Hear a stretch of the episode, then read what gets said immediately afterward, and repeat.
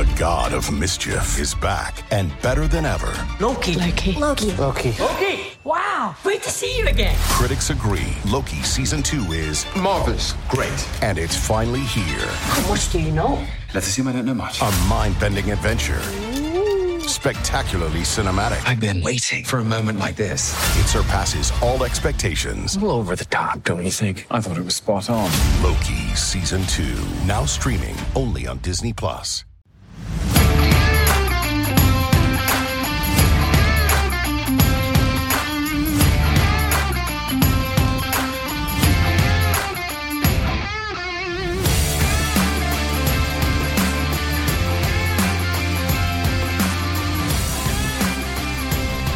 How are you now? Ooh. Tank Nation, dare I ask? oh, how are you now, though? Folks, your Montreal Canadiens win 5 to 2 over the New Jersey Devils. Uh, wow. Hello and welcome to episode 57 of the Bottom 6 Minutes podcast. I am Matt Drake, and I am completely floored by the fact that they managed to pull that off. Um, let's face it, there was a pretty significant measure of uh, credit owed to the goaltender for the Habs in that one, Samuel Montembeault. Uh, but let's get into it. Let's do the recap. I got a couple of things I want to cover off at the tail end of that recap. But we, before we get to it, we gotta we gotta talk about how did they manage to beat one of the best teams in the NHL five to two. Well, as soon as the puck dropped on this one, I got a feeling that the Habs were were, were maybe going to steal one here. Uh, because right off the initial drop of the puck, they go up ice, and Josh Anderson gets a beautiful scoring chance and gets stopped by Vitek Vanacek. And I'm like, maybe we got a game on our hands here. Maybe the Habs might have something, uh, particularly with that top line. And sure enough, sure as God's got sandals, about four minutes into the game, Nick Suzuki and Raphael Harvey Pinard uh, do a really good job gaining the zone. Suzuki is kind of just meandering along the half wall with the puck, throws a beautiful pass back and across the ice over to Justin Barron as he's joining the rush, and he snipes one. Makes it 1 0 for the Habs early. Honestly, for most of that first period, it was a pretty close game. Pretty surprising given the two teams that are involved in it. Pretty close in terms of shots, I'd say it was pretty close in terms of scoring chances as well. Both goaltenders actually playing pretty well in that period, uh, aside from that one goal that went in. And then with about five minutes to play in the period, uh, Jack Hughes puts a beautiful pass up the middle to Jesper Bratt. Uh, he gains the zone, just kind of loads up, fires one, and snipes it. Beats Samuel Montembeault, makes it 1 1. Very early in the second period, however, very similar play for the Habs to that first goal. This time is Jesse Ylönen gaining the zone and wheeling in the offensive zone, stops near the bottom of the circle, has a look, throws it back. This time is to Johnny Kovacevic, and he puts one through traffic to make it two to one. Very shortly after that, so quick strike by the Habs to get one again, and this time it's the top line once more. Quick transition by the Habs. Nick Suzuki gains the zone, has a look himself, and absolutely snipes one far side, top cheddar, three to one Montreal Canadiens. What's happening here? From that point on, the Devils really kind of took over the period. Uh, some of that was score effects. Uh, a lot of it was the AHL line that the Habs had with Michael Pezzetta, uh, Alex Belzil, and Jesus, who was the third one on that line? Jesse Ylönen uh, was the third one on that line. They were getting kind of caved in. They were matched up against the Jack Hughes line for most of that game. And Samuel Montembeault kind of had to stand on his head from that point on in the second period to, to keep it 3 to 1 for the Habs. But that is your score at the end of 40 minutes. Shots, however, 24 to 12 for the Devils. So you can see they're they're kind of showing who they are and the Habs, you know, showing who they're not. Early third though, we're going back and forth a little bit. We get a great chance for Josh Anderson at one end, gets stopped by Vanacek. A great chance for Dawson Mercer at the other end, stopped by Samuel Montembeault. And then kind of goes back the Devils' way. The Devils are kind of taking over this game again. But they can't really maintain their control is the problem. Not for long enough to actually beat Montembeault. And then what happens? The Habs, les employés de soutien take over a little bit. Beautiful passing in the offensive zone between uh, Christian Dvorak, Evgeny Dadonov, and Rem Pitlick. Christian Dvorak gets the steal, kind of does a little bit, uh, you know, back and forth with Evgeny Dadonov, and then Dadonov takes it down low, right around the bottom of the circle, puts it across the crease for Rem Pitlick, and Rem Pitlick gets an easy one. It's four to one for the Montreal Canadiens. Now the Devils, they try to mount a little bit of a comeback. Justin Barron in the box, a little bit past midway of the third period. Shot gets stopped. Jack Hughes takes one. Montembeault can handle that one. He cannot handle Dawson Mercer on the rebound. He puts it through. Four to two, the Devils have a little bit of life, and they pull Vitek Vanacek with like four minutes on the clock. They know they're going to need that extra attacker to get one past Samuel Montembeault on this night, and uh, almost immediately after they pull the goaltender, they get an offensive zone draw, which you think is probably pretty good. You got a six on five going. This is good. You've been pretty good in the face-off circle so far during the night. Why not? Well, Habs win that one cleanly. Mike Matheson, standing basically on his own goal line, just takes a moonshot and he puts it in the empty net. Five to two, Montreal Canadiens. Good night, New Jersey. Tank Nation, let me talk to you for a minute. I feel like we've been having these conversations a little too often lately about wins and losses and what they mean for the tank. I, I think you guys have a reason to be upset about this one.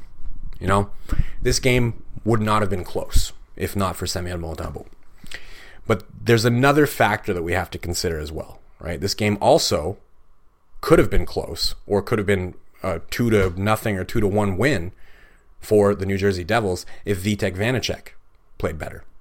Or conversely, if the Devils played better defensively. You're going to get games like this sometimes. Even when you're a good team, even once the Habs get to the other end of the rebuild and they're actually good, they're going to have games where their goaltender's got to steal it for them. Every team has them. You know, the Lightning get wins that are stolen by Andrei Vasilevskiy all the time. We saw it in the playoffs during that run in the Stanley Cup final. What was it? Game um, game three? I can't remember which one it was, but I think it was game three where they heavily outshot the Lightning and, you know, Vasilevskiy stole it. We know the Lightning were the better team over the Habs in that series overall.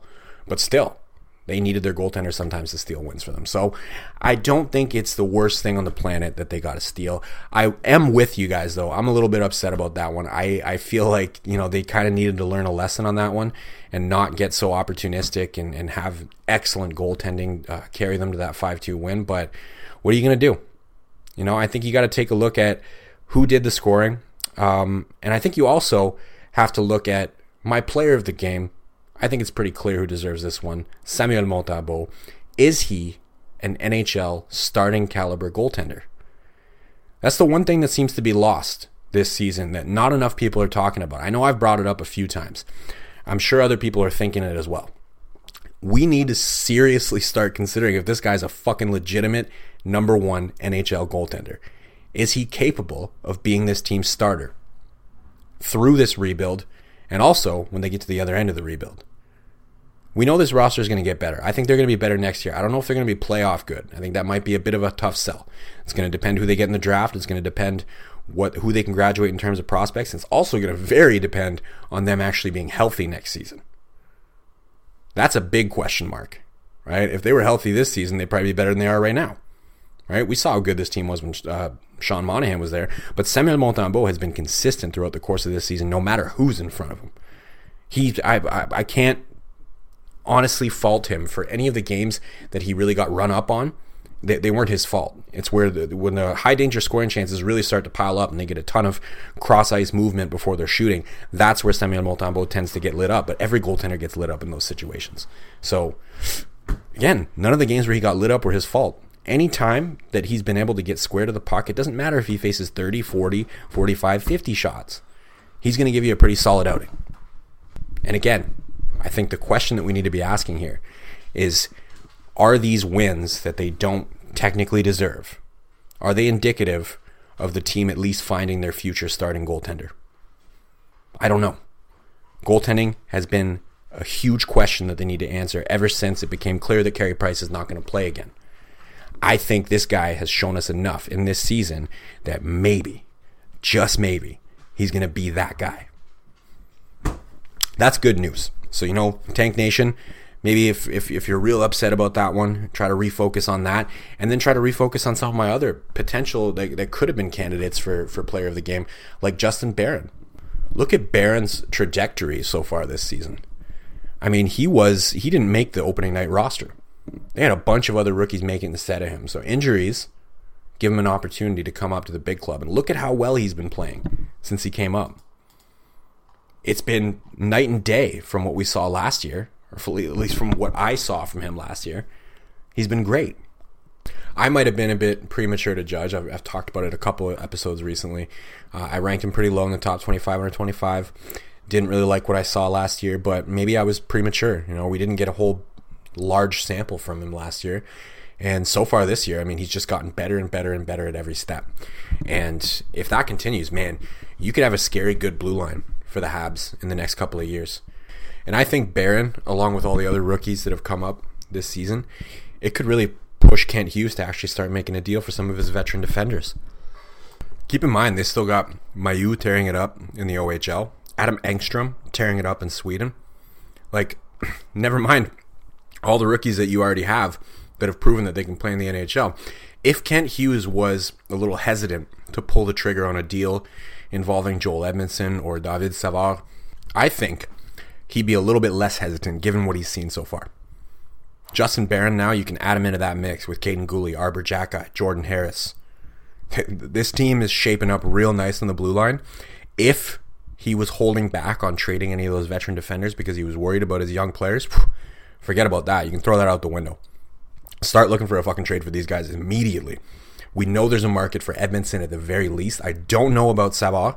Um, it could be tough, but he's got Stanley Cup experience. You know, that kind of thing rings super valuable for NHL GMs.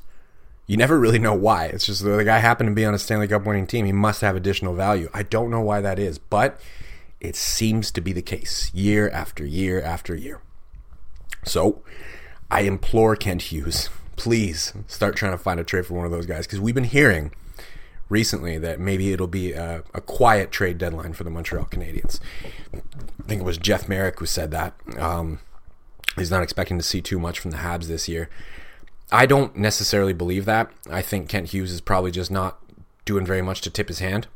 Um, I, I, think they're going to be active. I think they're going to make some moves. Um, do I know who's going to get moved? I have no idea.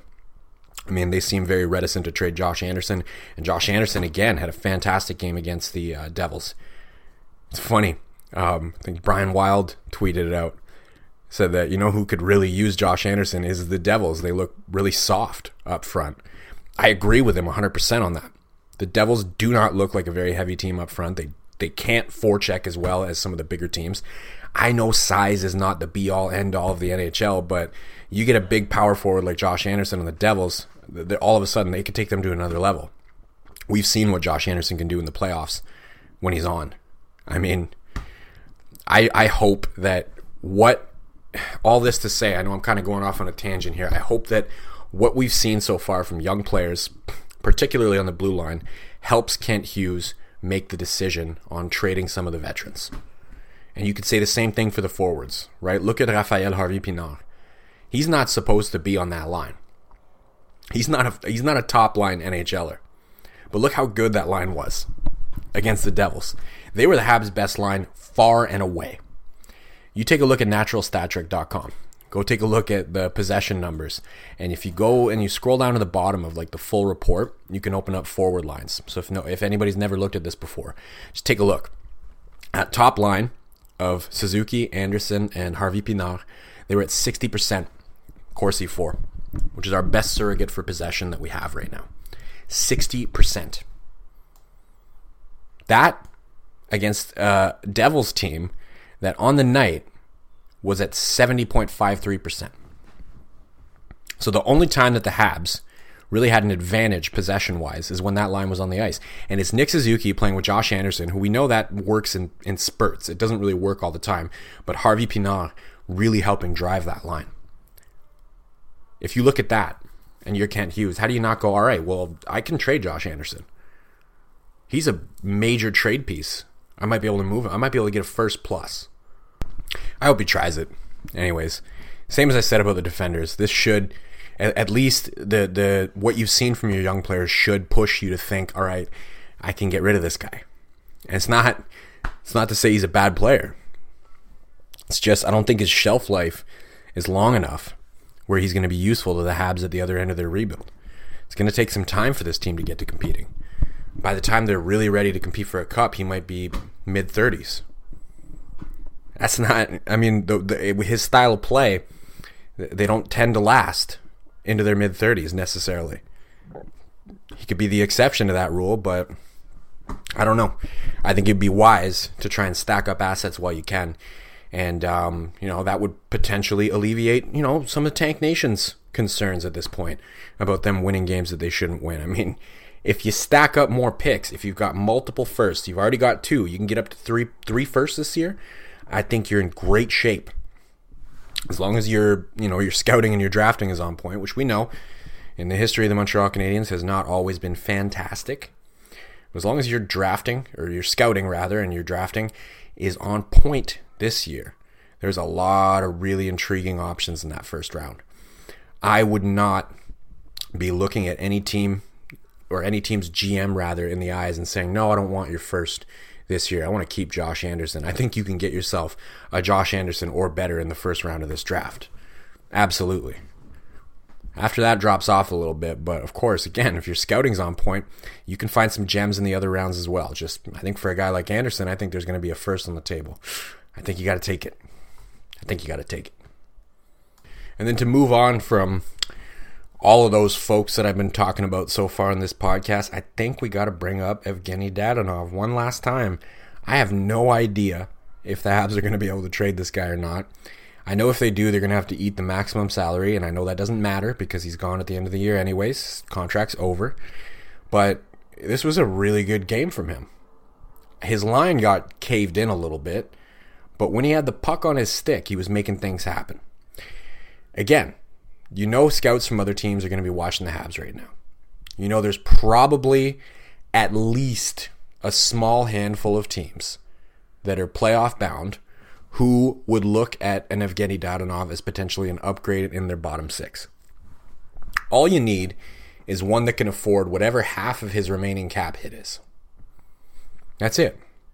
All you need is one. I'd take anything in return for him at this point. You know he's not coming back next year, anyways right? You know it. 100% virtually guarantee he's not coming back. Either he's going to go to Europe or he's going to find another NHL team that's willing to give him a shot. That's that. So even if another team comes along and they say, well, here's a fifth rounder. You know, I've said this before and I'll say it again. Sometimes fifth rounders can be Joshua fucking Roy. So you don't thumb your nose at him. You definitely don't thumb your nose at him when it's a player that you know 100% is not coming back to your team. I'm just saying. Make the calls. Try to find somebody who's willing to do it. That's the the last thing that I want to leave, especially for Tank Nation here at the end of this podcast, is we saw enough in that game. We saw young players getting some scoring, and we saw players who are trade bait getting some scoring done. This is good news. It's good news for the deadlines, good news for the future of the team. And then we also saw potentially Montreal's next starting goaltender doing what he's been doing all year. If he can stay like that consistently, man, legitimately, this could be good news for the Habs. As bad as it is for the draft lottery odds right now, could be good news for the Habs in the long run. We'll see. We got what? 10 more days until the trade deadline? Not even? Nine at this point?